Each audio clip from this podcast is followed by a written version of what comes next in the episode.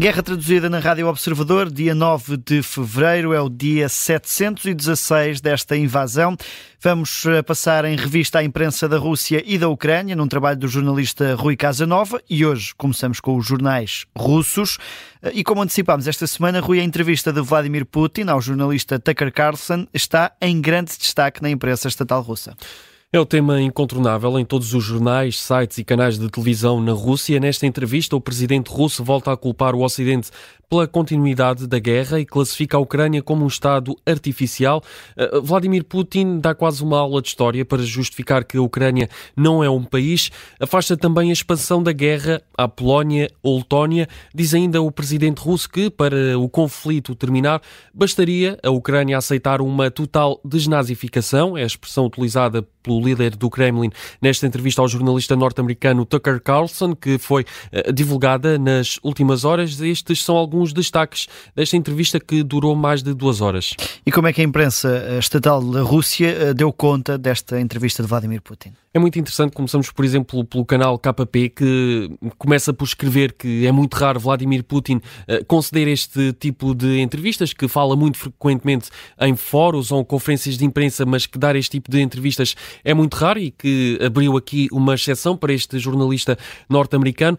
Já a agência TASS tem vários artigos sobre a entrevista, é logo um, o tema em manchete quando entramos neste site de notícia estatal da Rússia. Uh, isto porque o porta-voz do Kremlin deu esclarecimentos adicionais sobre a conversa, destaca que a entrevista já teve milhões de visualizações na internet, que está nas trends da rede social X e que o Kremlin continua a receber dezenas de pedidos de entrevistas da imprensa imprensa ocidental. Dmitry Peskov, o porta-voz do Kremlin, aqui numa espécie de tom irónico, eh, diz mesmo, eh, passo a citar, agradecemos o interesse pelo nosso presidente. É a reação, uma das muitas que surgiram esta entrevista. O Kremlin eh, adianta também, garante que Vladimir Putin não foi informado previamente sobre as perguntas que iriam ser feitas nesta entrevista. Vladimir Putin decidiu assim conceder esta entrevista ao jornalista norte-americano Tucker Carlson, é antigo apresentador do canal Fox News, é conhecido apoiante de Donald Trump, é também crítico da liderança ucraniana e do apoio dos Estados Unidos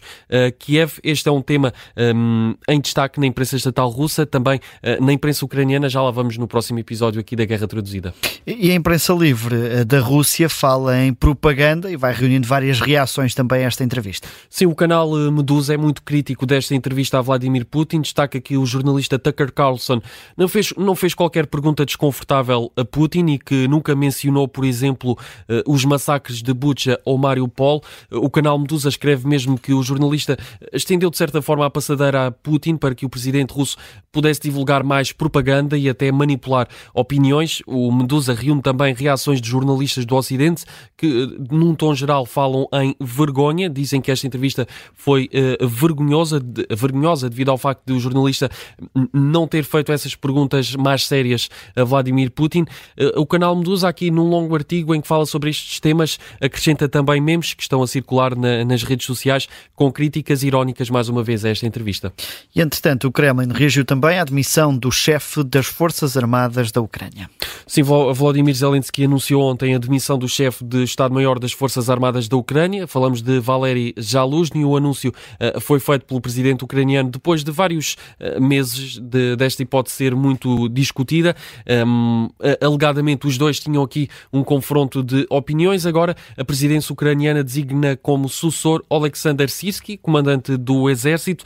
Eh, em reação, o porta-voz do Kremlin eh, desvaloriza. Dmitry Peskov diz que esta substituição no comando das Forças Armadas ucranianas não vai alterar o curso do conflito com a Rússia. Citado aqui pelo jornal russo RBK, Dmitry Peskov diz que o Kremlin não acredita que este seja um fator decisivo que altere o curso da operação militar especial, como a Rússia descreve a guerra, e diz que a operação vai continuar até que os objetivos de Moscou sejam alcançados.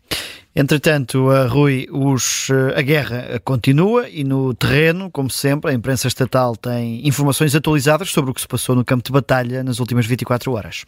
Sim, vamos aqui mais uma vez à boleia do jornal estatal russo RBK, que cita o mais recente relatório diário do Ministério da Defesa da Rússia, que nas últimas 24 horas diz que os sistemas de defesa aérea da Rússia interceptaram e destruíram 19 drones ucranianos. Aconteceu esta madrugada. Um, o Ministério Ministério da Defesa da Rússia detalha que dois foram abatidos na região de Kursk, outros cinco em Briansk, quatro sobre Oriol, dois em Krasnodar e mais seis drones abatidos uh, no Mar Negro. É o que indica este relatório do Ministério da Defesa, citado aqui pelo jornal RBK, que adianta que não há registro de feridos nem danos.